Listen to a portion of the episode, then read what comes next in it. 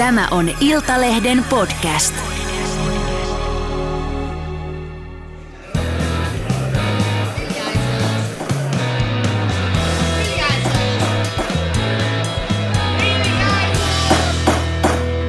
Politiikan puskaradio. Studiossa Marko Oskari Lehtonen ja Kreta Karvala. Ja Juha Ristamäki. kahdeksan perunaa, 16 porkkanaa, kaksi pakettia makkaraa ja neljä koria kaljaa.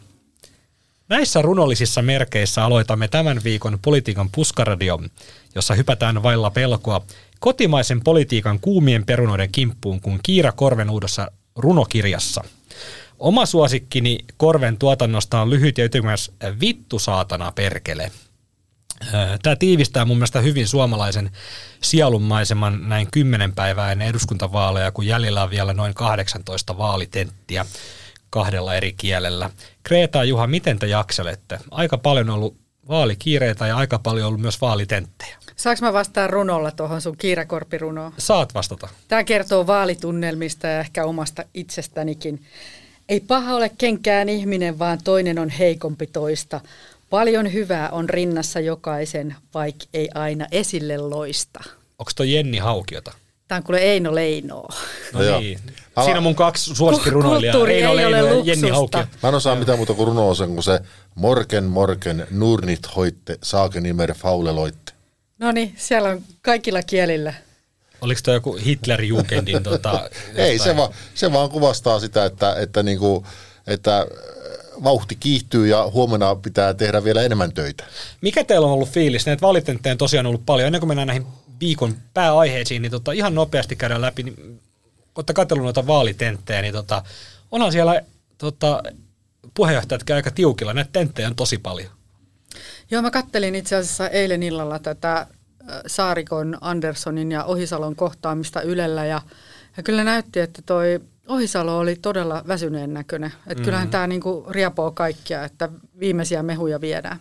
Mm. Niin, se on totta ja tietysti äh, sitä varmaan erilaisia arvioita on esitetty vuosien varrella, että kuinka paljon nämä tentit se lopulta vaikuttaa siihen vaalitulokseen. Että varmaan se jokaisen puolueen niin kuin, tavallaan se kova ydin, hän äänestää sitä puoluetta ja ne vaalitentit pääosin vaan vahvistaa ihmisten käsitystä siitä, että jos he kannattavat vihreitä tai jos he kannattavat kokoomusta, niin se mielipide vaan vahvistuu siinä tenttien myötä, koska ihmiset katsovat niitä vähän niin kuin oman, omanväristen silmälasien läpi. Mutta varmaan sellaista liikkuvaa äänestä jonkun verran on, jo- jotka voivat sitten niin kuin tenttienkin perusteella päätyä johonkin lopputulokseen.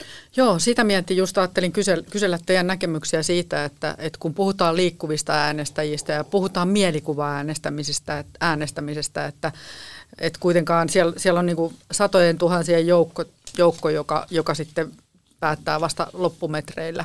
Kiitän tästä Aasinsillasta kauniisti Kreta sinua. Kiitos Eikö oikein, oikein esitikö paljon. niin kuin kysymyksen? Joo, niin päästään nimittäin tähän meidän ensimmäiseen aiheeseen. Kato. Joo, ei, mutta siis ei tätä oltu Mä, harjoiteltu. mä ajattelin, että. Mosku yritti niin kuin keskeyttää. Ei, kun tämä oli tällainen, niin kuin, tää oli tällainen pyytämättä yllättäen tullut faksimuotoinen aasinsilta. Älä poikkea käsikirjoituksesta. ei, Mulla ei ole mitään käsiä. ei, niin. ei, mä jaa Se on näitä. nää on mulle vaan. Mutta No niin. hei, taktinen äänestäminen, se on noussut nyt näissä, näissä vaaleissa ja nyt vaalien loppusuoralla erityisesti esiin. Kysyn teiltä, miten te näette tämän taktisen äänest- äänestämisen, mutta siis puheenjohtaja toisensa jälkeen on, on kehottanut suomalaisia äänestämään omaa puoluettaan, eikä välttämättä sen takia, että tämä kyseinen puolue olisi tälle äänestäjälle paras mahdollinen valinta, vaan sen takia, että äänestämällä tätä hänen puoluettaan, niin jokin toinen puolue ei pääsisi sitten valtaan hallitukseen. Niin tota, pääministeri Sanna Marin jako torstaina Instagramissa Iltalehden uutisen tästä meidän tuoreesta ennusteesta, jonka mukaan kolmen suurimman puolueen välinen ero on niin kutistunut entisestään. Ja uusi paikkajako oli ennusteen mukaan kokoomus 44, perussuomalaiset 42 ja demarit 40, eli nämä kolme suurinta puoluetta mahtuisi niin kuin 2-4 paikan sisään, eli käytännössä tämä menee ihan niin kuin maali, maalikamera-taisteluksi sitten varmaan äh, vaali, vaalipäivänä. Niin tota, Marin sanoi tässä jaossaan näin, että jos et halua perussuomalaisten ja kokoomuksen muodostamaa sinimustaa hallitusta, niin äänestä SDPtä. En ole tarkistanut asiaa, mutta tämä saattaa olla ensimmäinen kerta, kun Marin jakaa Iltalehden uutisen tällä hallituskaudella. Ei mennä nyt siihen, mutta mitä mieltä olette tästä pääministerin vedosta, että hän kehottaa vihreiden ja vasemmistoliiton äänestäjiä varmaan erityisesti äänestämään demareita, jotta perussuomalaiset ja kokoomus ei pääse hallitukseen, niin onko tämä taktinen äänestäminen, niin mitä, mitä mieltä te olette tästä yli, ylipäätänsä? No ennen kuin Greta pääsee vauhtiin, niin tietysti se, että, se, tota, että, että tota, tokihan hän ei siis esitä sitä sen takia, että eikö hän esittää sitä sen takia, että, että perussuomalaiset ei pääsi hallitukseen, mutta ei hän sen takia, että kokoomus, koska demareillahan ei käytännössä ole mitään muuta vaihtoehtoa enää jäljellä muuta kuin muodostaa kokoomuksen kanssa hallitus. Mutta Kreta varmaan... No, pakkohan haluaa... se kokoomuskin mainita, koska tota, no, totta kai, ei, ei siitä niin. muuten tule sinimusta niin. hallitus. No, ei, se on niin, totta. Niin, ja tietysti siellä ytimenä on se, että SDPstä tulisi pääministeripuolue ja se ei ole mahdollista muuta kuin imemällä ääniä vihreiltä ja vasemmistoliitolta ja sekös etenkin vihreitä nyt harmittaa. Siellä on oikein itkupotku raivareita saatu Twitterissä. Kyllä. Onko tässä syy myös Ohisalon mahdolliseen väsymykseen?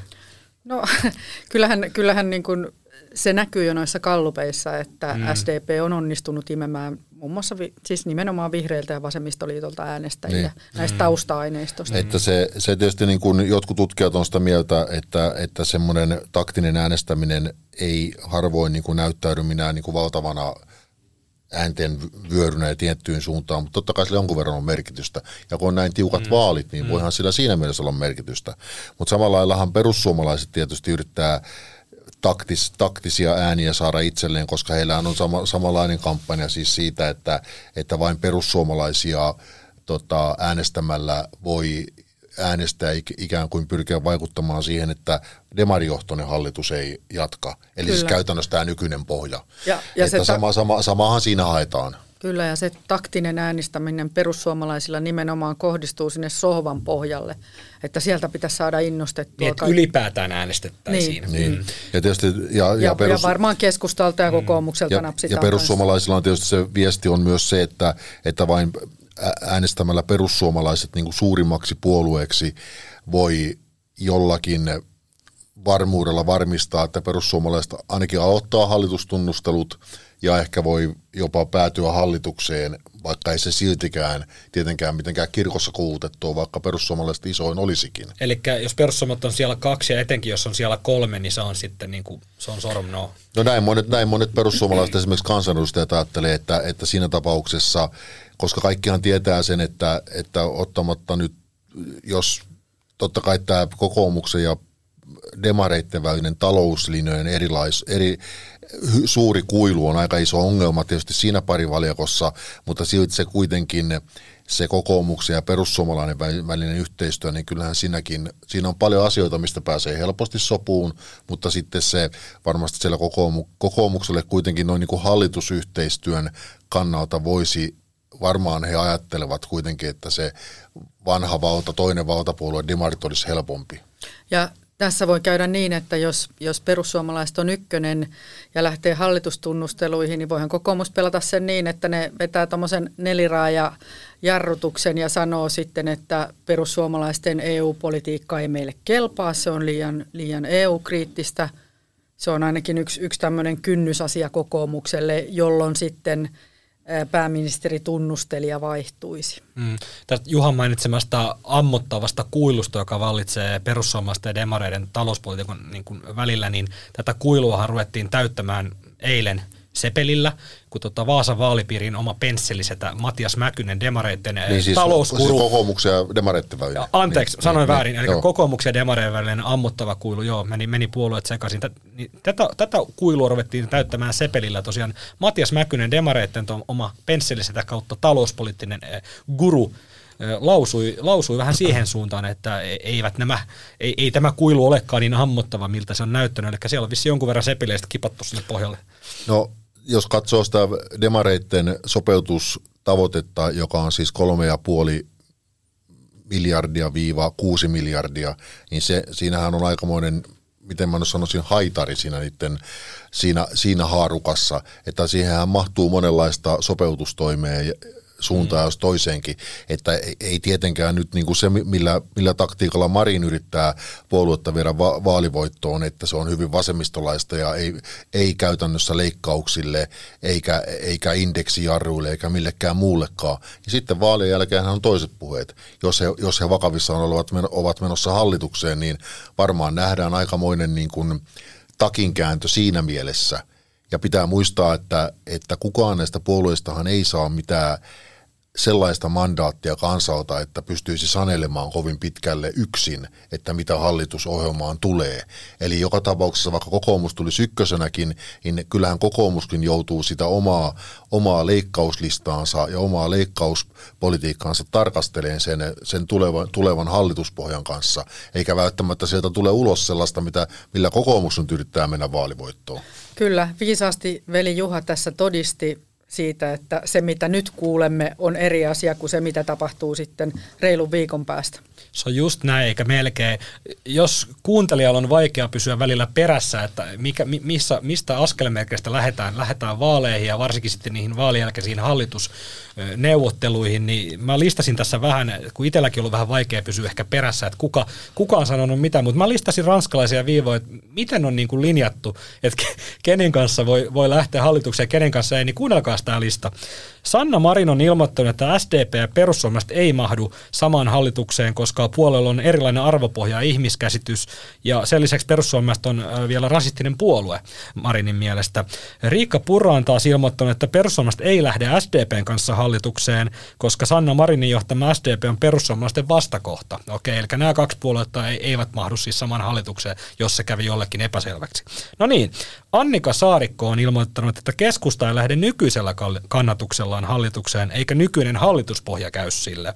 Lee Anderson on puolestaan ilmoittanut, että vasemmistoliitto ei lähde perussuomalaisten kanssa hallitukseen. Sama pätee hyvin todennäköisesti myös vihreisiin. Mutta vihreiden puheenjohtaja Mari Ohisalo on ilmoittanut, että vihreät ei lähde nykyisellä kannatuksella hallitukseen. Tästä voi tosiaan kyllä olla se, että vihreät kyllä voi lähteä, mutta jos kannatus ei nouse, niin Maria Ohisalo ei lähde hallitukseen. Eli Maria Ohisalo joutuu sitten hakemaan vauhtia jostain muusta kuin puoluejohtajan tehtävistä. Juha, mitä mieltä sä olet nyt, kun mä luin tämän ääneen nämä ranskalaiset viivani täältä, niin Mä siteraan J. Ristamäkeä, joka tässä muutama viikko sitten sanoi, että kyllä tähän, kyllä tähän maahan hallitus saadaan. Juu. Niin tota, että joku, joku, joku, jotkut puolueethan sinne hallitukseen joutuvat menemään, mutta niin kuin, että eihän nämä lähtökohdat kauhean helpot ole. No, Vai onko tämä pelkkää vaalipuhetta? No tätä voi tietysti ajatella monelta kantilta. Mun mielestä toi ylipäätään tuo arvokeskustelu, aina kun puolueet lähtee tähän arvohumppaan ennen vaaleja, niin kannattaa poistaa varmistin aseesta, koska sehän on selvää, että esimerkiksi tämä demareitteen, että kaikki perust on rasisteja. No eikö, eikö se ole nyt äh, niin kuin Jumalan tosi, että jos, niin kuin, jos toinen puolue on täynnä rasistisia ihmisiä, niin sen, sen, sen jälkeen sen puolueen kanssa ei tehdä yhteistyötä. Mä en ole toistaiseksi vielä kuullut, että onko demarit lopettaneet yhteistyön kunnanvaltuustoissa, aluevaltuustoissa, muissa elimissä persuedustajien kanssa. Epäilen, että ei. Mutta sehän on looginen johtopäätös sitä, että jos toinen puolue on tämmöinen, tämmöinen jonka arvomaailma on näin kauhea, niin sen kanssa ei tehdä yhteistyötä millään tasolla, piste. Joten kun tiedän sen, että paikallisen aluetasolla yhteistyötä ei ole lopetettu, eikä muissakaan miljoonissa elimissä, mitä tässä maassa on, niin joudun toteamaan, että tämä on vaalitaktiikkaa. Juha, yritätkö siis sanoa, että puhe on halpaa, teot painaa? Kyllä, juuri näin. Mm. Hyvin tiivistin tästä Juhan kohtalaisen pitkästä monologista tämän olennaisen, mutta siis se, se on just näin, eli tota, vaaleen jälkeen, niin kuin Kreeta tuossa, sisko Kreeta todisti, vai pitäisikö sanoa sisar Kreeta todisti, kun Juha on veli, niin tota, vaalien mutta jälkeen... Kreetan veli siis. No ei, joo, siis mutta siis olemmehan me kaikki Suomessa noin kuuden ihmisen päässä toisistamme, kun olemme pieni kansa. Vähän niin kuin Paavo Lipponen, se lopulta kuitenkin tutki, tutki asiaa, että hän on, hän, itse asiassa hän on niin kuin Kiinan keisarille suku. No, se on just näin. Mutta niin kuin Kreta aiemmin sanoi, niin vaalien jälkeen vasta sitten nähdään, että mikä painoarvo näille ennen vaaleja annetulle puheelle pitää antaa, jos mitään. Eli niin kuin Juha aikaisemmin hyvin todistanut, niin tota, joku hallitus tähän maahan tullaan saamaan ja jotkut puolueet siellä hallituksessa joutuu olemaan, joten olisitko siis Juha hämmentynyt, jos tota SDP persutoisi samassa hallituksessa? No olisin, olisin hämmästynyt, mutta niin kuin, ja, se, ja, ja se on niin kuin hyvin, todellakin totta kai hyvin, hyvin epätodennäköistä. Mm, kyllä. Mutta kiinnostavaa, kiinnostavaa tietysti on myös siinä se, kun on tätä on nyt veivattu niin moneen suuntaan tätä hallituspohjaa, että, että ja, ja, ja nämä suuret puolueet on noin tasoissa, niin varmasti on joka tapauksessa myös selvää se, että, että voisin kuvitella, että puolueiden strategikot, jos sellaisia enää on olemassa, niin voisivat miettiä sitä, että, että mikä, se, mikä se tulevaisuus sille puolueelle olisi, jos se tosiaan jättäytyisi seuraavan hallituskauden ajaksi oppositioon, koska väistämättähän seuraava hallitus joutuu sopeuttamaan aika paljon, tulee lakkoja, kansalaiset ovat tyytymättömiä etujensa leikkaamiseen ja niin poispäin. Niin kuin esimerkiksi se, että jos demarit olisi ensi vaalikauden oppositiossa, niin veikkaan, että vaalitulos sitten neljän vuoden päästä voisi olla aika kova. 45 prosenttia. Niin, ja sama, sama pätee tietysti myös persuihin. Mm. Että jos he edelleen jäävät oppositioon, niin kyllä siellä niin kuin seuraavalla vaalikaudella riittää kyllä hallituksen haukuttavaa. Että sikäli, mm. sikäli jos niin kuin puolueiden tietysti pitäisi ajatella vähän pidemmälle kuin juuri seuraavaan viikkoon, niin voi varmaan joku ajatella tätäkin asteomaa. Niin, pitkää peliä, jos pelataan, mutta minä olisin hämmästynyt, jos kokoomus ei olisi seuraavassa hallituksessa, kun näitä, näitä Marko Oskarin listauksia tässä tarkkaisi. Ei, no sehän on kokoomukselle varmaan muutenkin, tuon, vaikka kokoomus silloin tietysti niin kuin vanhoina aikoina oli näistä ulkopoliittisista syistä pitkään oppositiossa, mutta nykyisin niin eihän se nyt oikein tuommoiseen porvarilliseen imakoon kuulu se, että istutaan, istutaan oppositiossa kovin pitkään, koska se myöskin se kokoomuksellahan on se ongelma, että ne kokoomuslaiset semmoiset perinteiset kokoomuslaiset äänestäjät eivät tykkää räyhäämisestä. Mm. Ja se, että kun oppositiossa pitäisi räyhätä, niin se ei ole oikein semmoista niin kuin porvarillista charmiin oikein niin kuin istu. Niin onko tilanne, niin, charmia. Niin, onko tilanne nyt se, että niin kuin asian, asi, asianhoitajapuolue kokoomus tulee olemaan seuraavassa hallituksessa ja siellä on joko demarit tai siellä on joko perussuomalaiset. Onko tilanne nyt siis se? No eihän ole muuta vaihtoa kuin sitten tämä nykyinen hallituspohja, mutta, mm. mutta tietysti sehän vaatisi sitten sen, että... Se ei käy keskustalle. No se ei käy keskustalle, mutta kesku, siis keskustallehan käy kuitenkin se, että keskusta menee seuraavaan hallitukseen. Kyllä. Ja eikä mä nyt kirkossa kuuluttaisi vielä sitäkään, että eikö keskustalle kävisi nykyinenkin hallituspohja, jos esimerkiksi tulisi sellainen tilanne, että demarit olisi ykkönen. Ja sitten demarit sanoisivat, että Annika Saarikolle, että hei, te saatte esimerkiksi yhden ministerin enemmän kuin teidän painoarvo on, tai, tai hallitusohjelmaan taas niin kuin maatalouteen lisää rahaa, niin totta kai keskusta menisi hallitukseen loppujen Joo. lopuksi. Kyllä sehän se reunaehto, minkä Saarikko esitti tähän nyky, nykyhallituspohjaan, oli nimenomaan tämä taloudenhoito.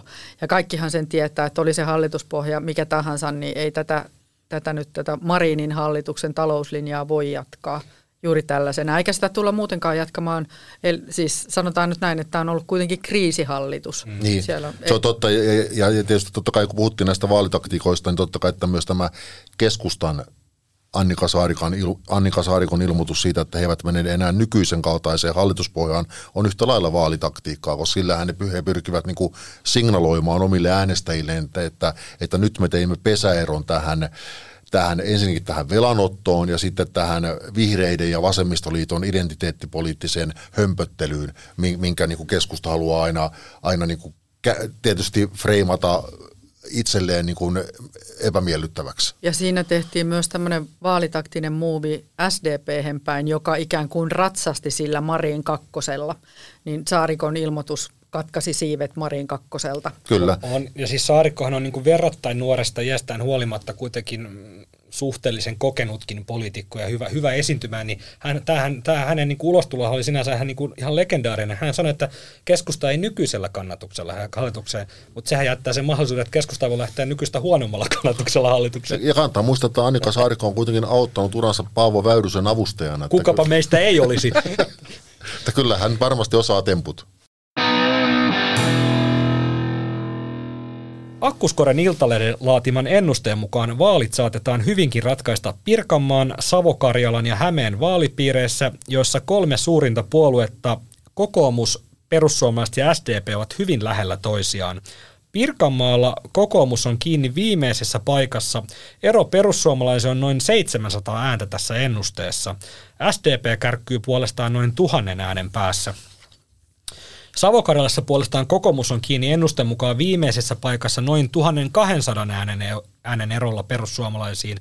Hämeessä tilanne on se, että SDP on ennusteen mukaan kiinni viimeisessä paikassa noin 2000 äänen erolla perussuomalaisen Juha.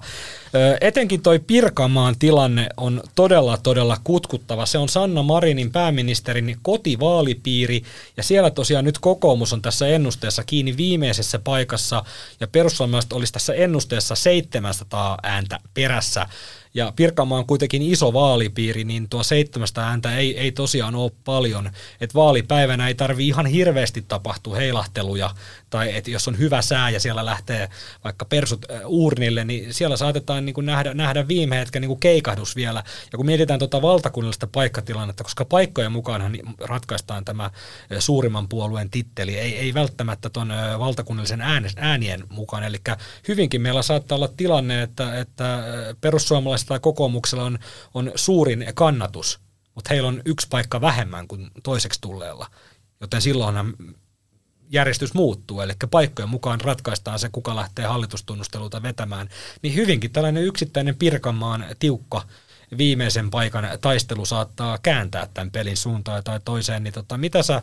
Juha... No Pirkanmaa, Pirkanmaa mm. varmaan voisi hyvin kuvitella, että se, se jos siinä niin kuin viimeinen paikka on näille joillekin pääpukareista tyrkyllä, että, että demarit pystyisivät sen hanskaamaan, koska, mm. koska Marinhan tulee saamaan varmasti todella ison äänipotin. Riittääkö se sitten vielä siihen, ei, ei riittänyt niissä ihan niissä mm. alueellisissa kallupeissa sen yhden lisäpaikan saamiseen, mutta on, onhan se mahdollista, että tuota, kokoomushan on ollut yllättävän, yllättävän heikko niissä Pirkanmaan kallupeissa, mm. jos en nyt väärin muista – ja, ja siinä akkuskorin ennusteessa mun mielestä se, jos nyt oikein luin sitä ja niitä viimeisiä paikkoja, niin kuitenkin, kuitenkin johtopäätös oli se, että jos, jos näistä näiden pääpukareiden kesken, niin perussuomalaisilla oli kuitenkin koko valtakunnan kaikki vaalipiirit huomioon ottaen parhaat mahdollisuudet nostaa sitä omaa paikkasijoitusmääräänsä.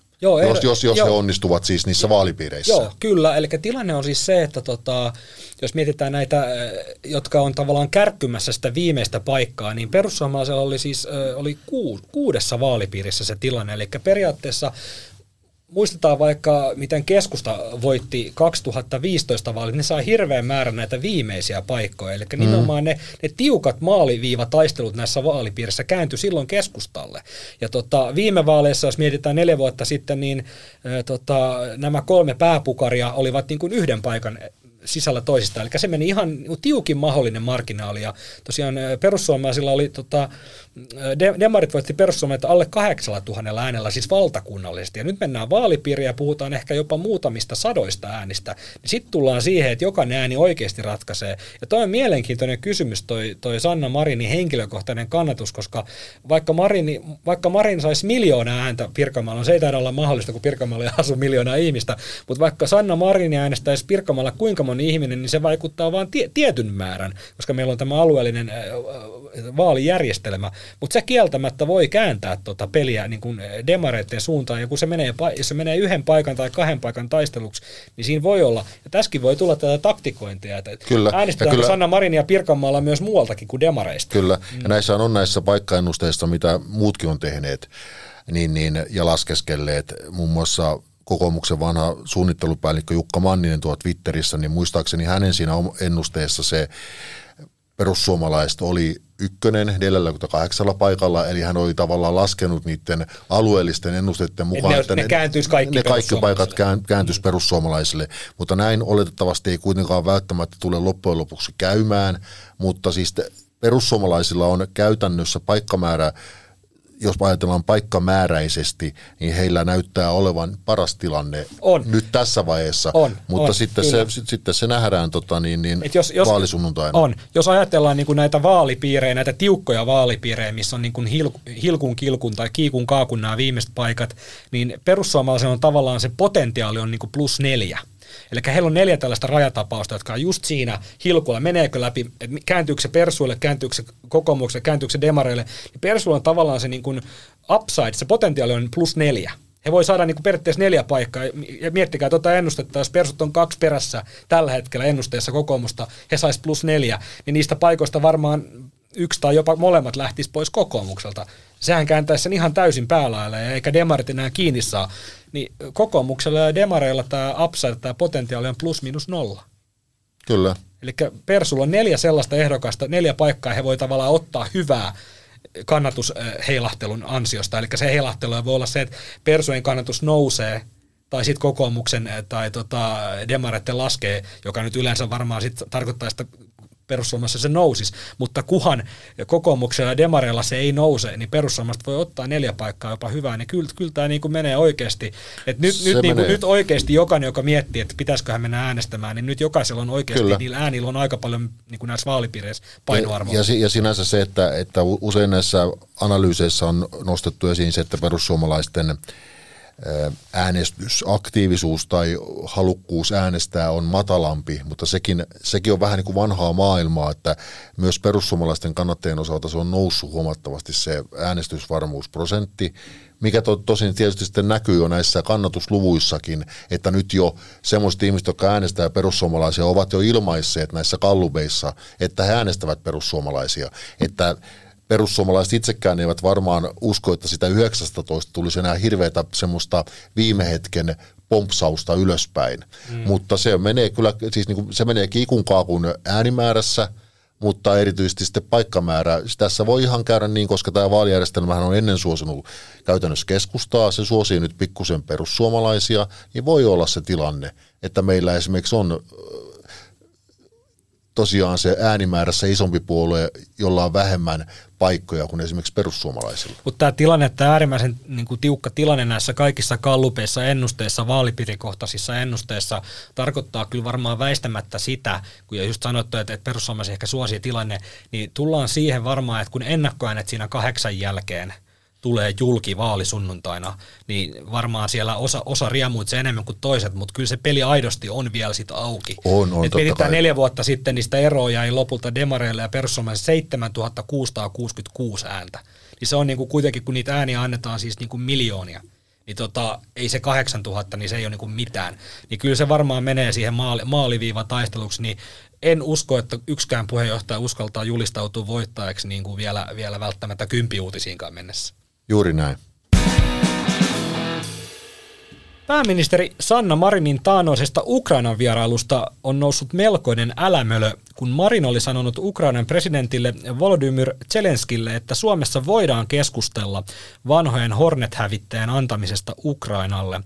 Marinin Hornet-heitto tuli täytenä yllätyksenä presidentti Sauli Niinistölle ja puolustusministeri Antti Kaikkoselle, jonka mukaan Suomella ei ole mitään mitä antaa Ukrainalle. Suomi tarvitsee näitä Hornetteja vielä useamman vuoden omaan ilmapuolustukseensa ennen kuin uudet F-35 korvaavat ne. No, Ukraina otti tietenkin nämä Marinin puheet tai kommentit tai lausunnot tai keskustelun siellä Ukrainassa lupauksena, että Suomi antaa tai voi antaa näitä hävittäjiä Ukrainalle jollakin aikataululla. Mutta Marin on itse sanonut, että hän ei luvannut Ukrainalle mitään, vaan, vaan tämä oli yleinen kommentti, että Suomessa voidaan keskustella asiasta. No Marin on sitten yrittänyt kääntää tätä keskustelua siihen, että Ukraina tarvitsee vahvistusta ilmapuolustukseensa, hävittäjä siis suomeksi sanottuna, ja tämä keskustelu on sellainen, mitä Suomessakaan ei voida välttää. Sitä käydään jo muissa Euroopan maissa, niin Suomessakin tämä keskustelu pitää jonain päivänä vielä käydä. No hyvä niin. No tota, Haluaisin kuulla vähän teidän ajatuksia tästä. SDPn entinen kansanedustaja ja puoluesihteeri Mikael Jungner, joka on siis sitten kyllä puuhannut tätä liikennytiä, eli Jallis Harkimon perheyritystä ollut perustamassa, niin tota, eli kilpailevaa puoluetta, eli Jungner ei ole enää SDPn kirjoilla, niin hän on kiteytti Twitterissä SDPn ongelman seuraavasti, lainaan nyt siis Jungneria. SDPn ongelma on vallan keskittyminen. Puolueen johto tai ministeriryhmä ei juuri keskustele. Sanna päättää. Avustajat ovat opetuslapsia. Muut faneja. Kukaan ei haasta. Ongelma, on tuossa, ongelma tuossa on vakavan ajatusharhan riski. Jos Sannan harkinta pettää, päätyy koko porukka heikoille jäille.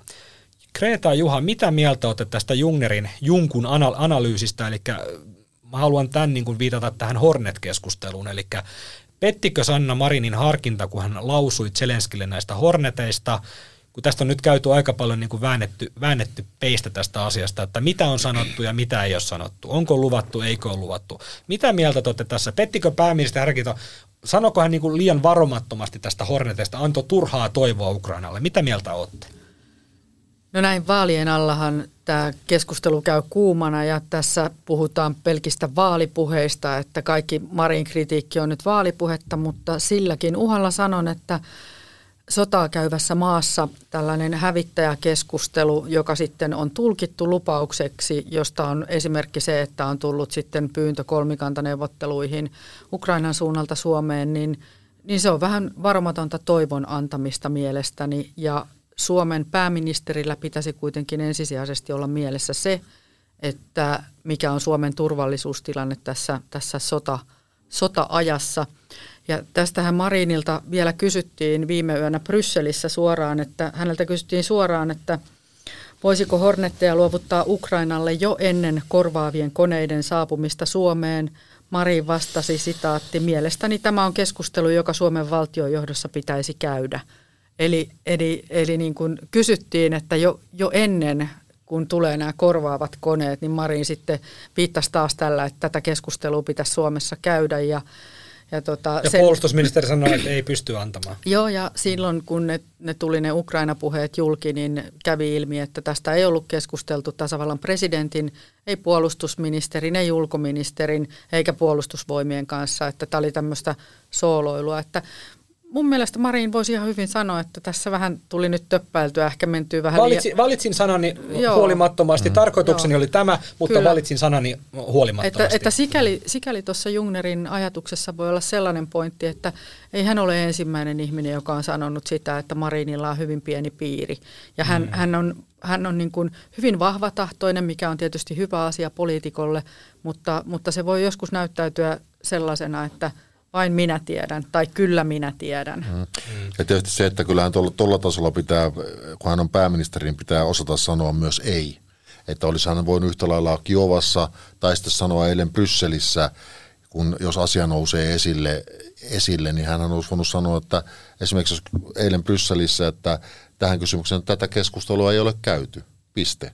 Se riittää. Ei pääministerin tarvitse yrittää ruveta miellyttään ketään sillä, että hän rupeaa niin kuin puolihuolimattomasti antaa vähän niin kuin köyttää.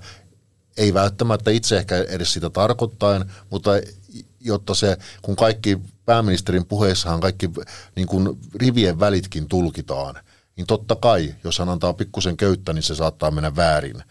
Ja se, mitä tuosta Kiovan keikasta tulee mieleen, on se, että, että musta siinä epä, epäonnistui myös aika vahvasti se, se viestintä siitä, että mitä siellä tapahtui siellä neuvottelupöydässä. Koska ensinnäkin se tarinahan muuttui ensinnä oli asiasta oli ollut, esi, asia oli ikään kuin ollut esillä vaan siellä tiedotustilaisuudessa, mutta sitten kävi myöhemmin ilmi, että sitä oli puhuttu siellä neuvottelupöydässä. Mm. Ja jos kerran siis kyse... näistä horneteista. Niin, horneteista. Mm. Ja jos kerran kyse oli niin, että, että Ukrainan presidentti nosti sen asian esille, niin kuin ilmeisesti oli, niin en, mä en nyt näe sitäkään niin, kuin niin isona sotasalaisuutena, etteikö sitä olisi voinut jälkikäteen sanoa, kun tämä asia – asia sitten, asiasta nousi kohu, että hän olisi voinut selittää sen, että Ukrainan presidentti nosti tämän asian esiin, mm. koska Ukraina tietysti kaikkien maiden kanssa käy näitä samanlaisia keskusteluja ja haluaa tietää, että minkälaista kalustoa mahdollisesti sinne olisi saatavissa. Niin sehän olisi tuonut jo alun perinkin siihen vähän niin kuin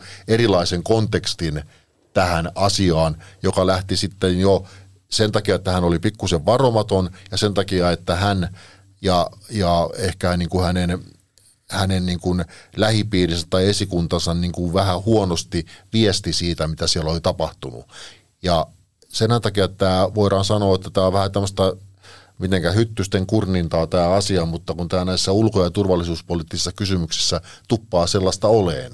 Niin, niin tasavallan presidentti Sauli Niinistöhän on nyt kohta 12 vuotta painottanut sitä, miten perustuslakia tulee tulkita, eli Suomen ulko- ja turvallisuuspolitiikkaa johtaa tasavallan presidentti Joo. Sitten hän pitää sen kuuden sekunnin tauon yhteistoiminnassa valtioneuvoston kanssa. Mutta onko tässä se, että Marin tulkitsee tätä ehkä hieman toisella tavalla, että hän, hän Suomen vaikutusvaltaisimpana ihmisenä kiistatta, pääministerinä, niin kyllä hän voi itse itseään johtaa tuolla tota, edustajassaan Suomea esimerkiksi Ukrainassa Zelenskin kanssa neuvotellessa, niin kyllä hänellä on siihen tavallaan mandaatti lausua hänen näkemyksensä asiasta. Niin, tässä, on, tässä on sellainen kohta, joka paljastaa vähän tätä suomalaista valuvikaa siinä, että pääministeri johtaa Eurooppa-politiikkaa – jossa kuitenkin keskustellaan no. paljon esimerkiksi NATO-asioista. Siellä ollaan keskusteltu Aseavusta. Ukrainaan avustamisesta, mm. aseavusta. Ja tällainen keskustelu luontevasti kuuluu pääministerille. Mm. Että tässä, tässä sitten väistämättä varmaan tulee sellaisia kohtia, että, että mitä nyt voi sanoa ja kuka sanoo mitenkin ja miten kommentoidaan ja miten niitä tulkitaan. Sekin on syytä muistaa, niin kuin Juha tuossa vähän viittasi, että Ukraina Ukrainalla on vahva tämmöinen propagandakoneisto, joka käyttää joka ikisen tilaisuuden hyväkseen, jotta, jotta tätä aseellista tukea saadaan. Ja, ja, ja tota, se on tietysti tärkeää, että Ukrainaa autetaan ja Marin on ollut tässä etulinjassa nostamassa Ukrainan asiaa erittäin positiivisesti monin osin, mutta tässä tuli vähän nyt hutia sitten tämän, tämän Hornetien osalta. Ja se, ja se niin kuin, voi, voi, voi, olla, että, voi olla, että hänellä on mandaattia nostaa tämmöistä esiin, ei, ei, en mä sitä sano. Mutta tavallaan se, että jos halutaan muuttaa sitä ulko- ja turvallisuuspolitiikan johtamis järjestelmää tai johtamis, johtamissuhteita, eli, eli ikään kuin painottaa valtioneuvosto ja pääministerin asemaa, niin tokihan se pitää tehdä ensin lainsäädännöllisesti, eikä sillä tavalla, että sitä haetaan julkisuuden kautta sitä johtamisjärjestelmän muuttamista. Plus se vielä tuli mieleen tästä, että kun me on annettu näitä jo todella paljon näitä erilaisia asepaketteja, ja nyt eilen, eilen Kaikkonen ilmoitti viimeisimmästä, niin jostain syystä niitä asejärjestä, niiden pakettien sisältöä ei ole kerrottu. No minkä takia sitä ei ole kerrottu? Sen takia, että me ei tietenkään me emme halua, että venäläiset tietää mitä tarkasti, mitä materiaaleja täältä on lähtenyt. Eikä sitä taustaa vasten myöskään lähdetään niin kuin huutelemaan tuolla turuilla ja toreilla, että me ollaan luovuttamassa hävittäjiä jonnekin, mm. jopa jo ennen kuin me on saatu korvaavaa kalustoa tilalle. Mm. Että kyllähän se siinä kontekstissa on asia nyt kuitenkin, joka olisi ehkä suotavaa keskustella niin kuin jonkun muunkin kanssa kuin oman itsensä kanssa. Niin kyllä mulla edelleen, mun käsityksessä kun meillä on kuitenkin edelleen tota yhteistä rajaa jonkun verran ton Venäjän kanssa, mitä esimerkiksi Ruotsilla ja Norjalla ei ole. Kyllä. Niin, niin, ja plus keskustelua se, että, värittää ehkä tämä, että täytyy plus, muistaa se. Plus sitten se, että, että tämä hävittäjähankintahan, hävittäjän antaminen ei ole ihan sama asia kuin annetaan tykki tai rynnäkkökivääreitä tai jotain tämän kaltaista aseistusta, koska kaikkihan tietää sen, että se on sen luokan ase, että se aset, se, siinä kokonaisuudessa myös, myös niin kuin isot maat, Yhdysvallat, Britannia ja muut ovat hyvin niin kuin varauksella suhtautuneet siihen hävittäjien antamiseen. Koska Siin, sitä pidetään niin kuin rajana. Sitä on, sitä on pidetty jonkinlaisena rajana ja totta kai kun tässä koko ajan joudutaan myös harkitsemaan sitä, että tämä tilanne ei tästä niin kuin entisestään eskaloituisi, niin silloin mä en kyllä näe, että, että me, joka ollaan, jolla on kuitenkin tämä aggressiivinen naapuri, aika pitkä raja niiden kanssa, niin me oltaisiin niin ikään kuin eturintamassa antamassa sellaista aseistusta, joka voi, myö, joka voi myös eskaloida sitä tilannetta jopa meidän omalla rajalla. Kyllä. Että, se, että sen takia että tässä niin kuin on, on, ollaan vähän niin kuin menty nyt vähän ja, perseerellä puuhun niin sanotusti. Ja sitten kun tässä on kuitenkin kysymys siitä, että Yhdysvalloilta täytyisi saada lupa näihin, näihin Hornettien edelleen luovutuksiin ja muuta, että me ollaan nyt tällä ikään kuin – tällä ulostulolla kytketty Yhdysvallatkin tähän niin. kuvioon. Ja, ja, se, ja, se, ja, ja sen mä haluan sanoa, että totta kai sehän pitää täysin paikkansa, mitä Marin on sanonut, että hän ei ole luvannut mitään.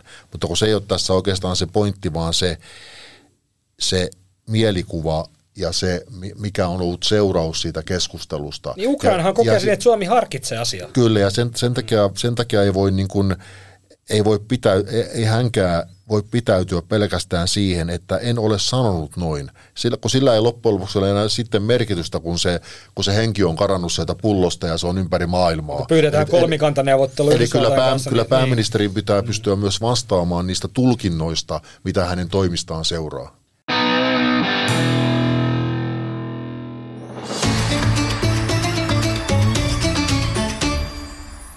Tasavallan presidentti Sauli Niinistö tapasi Turkin presidentti Recep Tayyip Erdoganin viikko sitten perjantaina Turkissa.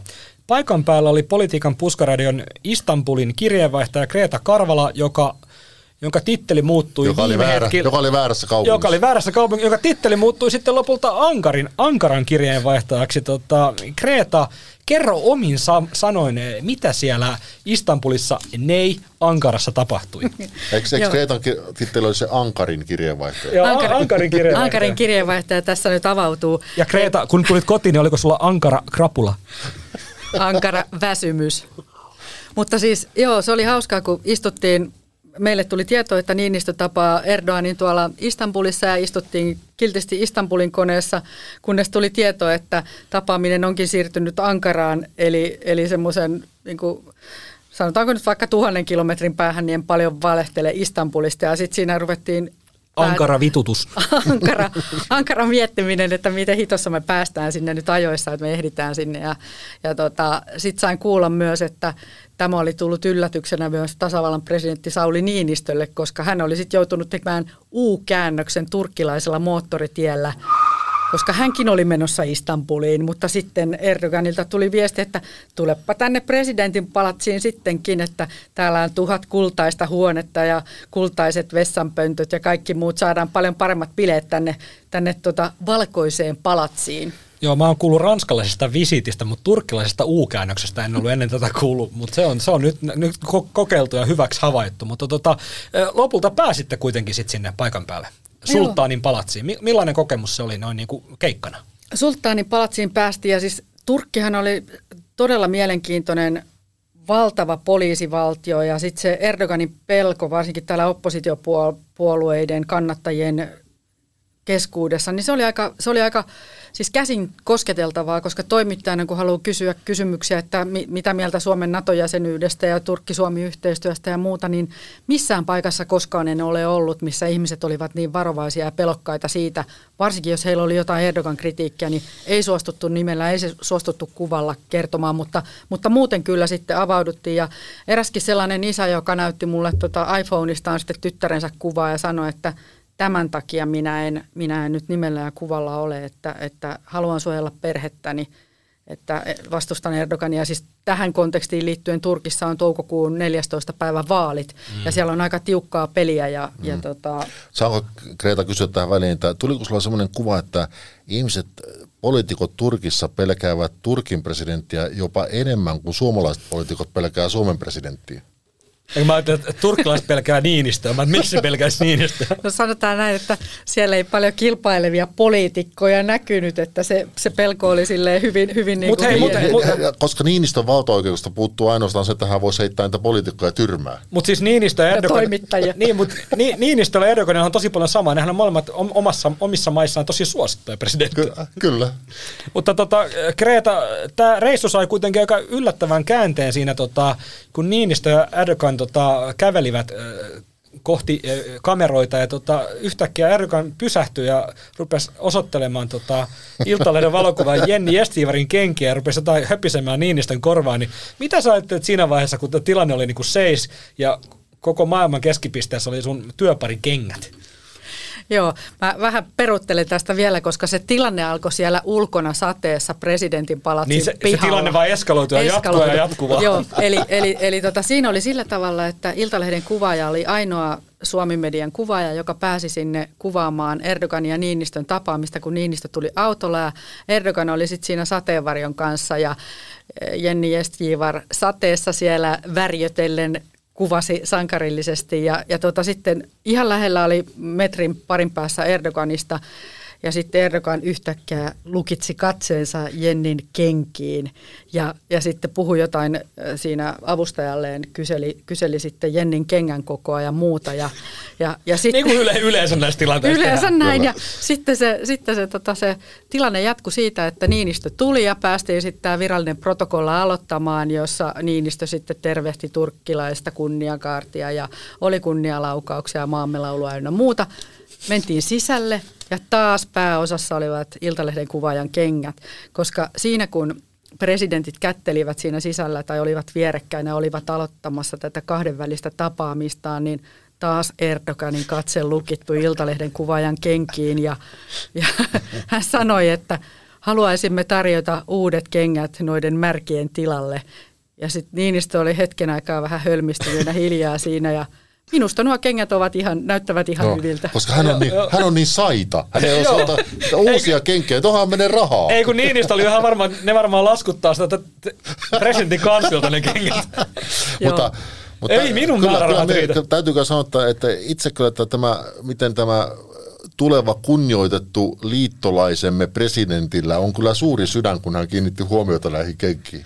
Joo. Ei muuten ollut mitkään ihan halvat popot. Ei ollut. Jotain, kyllähän ne jotain euroja maksoi, mutta tota, sehän oli sitten tämä jatku vielä, sit, kun oli Niinistön tiedotustilaisuus Seraton hotellissa ja, ja se, oli, se oli siinä juuri loppunut, niin Jennille oli sitten soitettu, soitettu suurlähetystöstä, että niin sattuisiko olemaan tilaa vielä matkatavaroissa ja, ja tota, sitten Jenni oli siinä sanonut, että no kyllä kai. Ja no sinulle tulee sitten joku lähetys ja sitten sinne tuli tämmöinen turkkilaisen protokollan mies, joka, joka sitten toi semmoisen paketin ja se sitten avattiin siinä. Ja mä yritin tältä mieheltä kysellä vähän, että, että niin, että, että jotain tunnelmia ja mitä terveisiä ja jotain muuta. Että hän sanoi vaan, että no minä olen vaan välittäjä, että en kommentoi mitään. Että Oliko hän pukeutunut Osmanin valtakunnan aikaiseen asepukuun? ei, ei ollut, mutta Hei. aika moni muu oli siellä No, se olisi, niinku, eikö se ole vähän niin kuin hapsulliset nahkakengät, niin tota, vähän sellaiset niin kuin puolimaijarit, niin mitä kokoa ne oli? Joku miesten 47.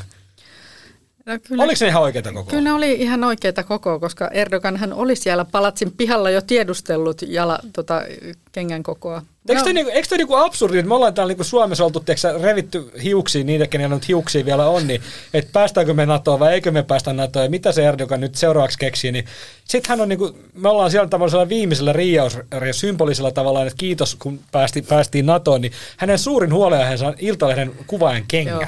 Mulle tuli kyllä itselle semmoinen mieleen, että onko tässä nyt vähän tämmöinen rikas Turkki ja kenkäraasu Suomi, jolla Kyllä. toimittajalla Pohjola, Pohjolan perukoita tulee jossakin. Niin kuin meillä oli, kuitenkin ne, so, meillä oli kuitenkin ne sotakorvaukset. Mutta ta- tavallaan jos ajatellaan sitä, niin sitä, sitä substanssipuolta, niin sehän oli aika hauska, että Niinistöhän sitten sanoi myöhemmin, että antoi ymmärtää, että itse asiassa tämä, niin kuin, tämä NATO-jäsenyyskeskustelu ei ollutkaan nyt se tärkein asia, mistä siellä keskusteltiin, vaan se, että hän keskusteli Erdoganin kanssa tästä globaalista jännityksestä ja tästä niin kuin isommasta kuvasta. Että voihan se olla, että oikeasti, koska kaikkihan me tiedetään, että Suomen ja Turkin välillä asiat oli jo ajat sitten ennen tätä sovittu. Ei oikeastaan mm. ollut pöydällä mitään suuria kiistakysymyksiä, ja Suomihan olisi voinut jo Turkilta varmaan saada tämän saman audienssin aikaisemmin, mutta Niinistöhän ei sinne mennyt, koska oli tämä Ruotsi-kuvio ja tämä. Ruotsi-kytkentä, ja sitten oli varmaan odotettiin myös, että Yhdysvallat saa omat paperinsa järjestykseen siltä osin, että Yhdysvallathan haus alusta pitäen, että Suomi ja Ruotsi menee yhdessä, mutta varmaan Yhdysvallatkin joutuu tekemään sitten uuden arvion, että nyt Suomi pitää vaan päästää ensin ja sitten Ruotsi tulee perässä. Niin, että voihan se loppujen lopuksi olla, että sillä vierailulla, kun Niinistö nyt siellä oli, ei oikeastaan se suurin asia oli ne Jenni Estivarin kengät, että koska kaikki tavallaan oli jo, ei siellä ollut enää mitään sovittavaa, kaikki oli sovittu jo. NATOon liittyen ei ollut juu, ja se oli vähän ehkä, ehkä jopa, mitä itse tulkitsen Niinistön ilme, ilmeistä ja hänen kommenteistakin, että ei tässä nyt mitään hurraata huudeta, niin olisi ehkä vähän kiusallista, että hän joutui sinne menemään niin kuin sitten vastaanottamaan tämmöiset pompöösit kuviot. Niin, mutta, koska mutta, kyllä. Mutta se substanssipuoli tietysti siinä oli, että kuten mainitsit, tämä maailmanpolitiikka ja, ja kun Niinistö on paljon korostanut sitä, että pitäisi säilyttää puheyhteys. Hän on, hän on tunnettu entinen Putin-kuiskaaja itse, niin nyt sitten Erdogan on se henkilö, joka pitää yhteyttä edelleen Putiniin, hän pitää yhteyttä Kiinan Xiin ja, ja Kyllä, myös. Zelenskiin ja näin, näin poispäin, ja tietysti Bidenin esikuntaa. Ja, Niin, et- niin, että, niin. että on joku ihminen, jolla on ikään kuin tämä tämän entistä vaarallisemmaksi käyvän maailman johtajat jotenkin hyppysissä, niin kyllähän sellaisen ihmisen, mitä mieltä sitten ikinä poli- harjoitetusta politiikasta on, mutta sellaisen ihmisten, ihmisen näkemysten kuunteleminen on Kyllä. arvokasta. Ja kyllä mä ainakin itse olen tämmöinen, ehkä tämmöinen reaalipolitiikan ystävä enemmän, että mun mielestä se, että pieni maa ryhtyisi kaikista tämmöisistä pienistä loukkauksista lainausmerkeissä nyt kauheasti sydänjuuriaan myöten suuttumaan, niin olisi sekin vähän koomista. Koska eihän nyt vuoden kahden päästä enää kukaan muista, että miten tämä loppujen lopuksi tämä NATO-ruljanssi sitten niin kuin viime peleissä meni, että jouduttiinko hieman nöyrtyyn Turkille ja jouduttiinko menee sitten Ankaraan vastaanottaan kuvaajalle uudet kengät ja, ja NATO-jäsenyys, että niin kuin mitä, mitä näillä on niin kuin pitkässä juoksussa merkitystä Se on pienen just- maan kannalta. Se on just Niin. näin. Urheilutermeen tähän loppuun. Sauli Niinistö otti yhden joukkueelle. Take one for the team. Seuraavaksi viikon vitsi. Viikon vitsi tulee tällä kertaa politiikan puskareilta kuuntelevalta Jari Ikoselta. Kiitos Jari ja ei muuta kuin kovaa ajoa. Mitä Annika Saarikko kirjoittaa paperiin, jonka hän vie hallitustunnustelijalle? Kynnysmatto kysymykset.